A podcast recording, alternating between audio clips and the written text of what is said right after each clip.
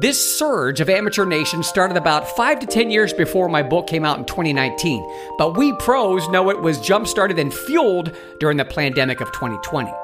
So, after hearing all those topics that we covered in season four up to this episode, were you able to guess the word that best sums up Amateur Nation? Did you guess entitled? Lazy? Stupid? Emotional?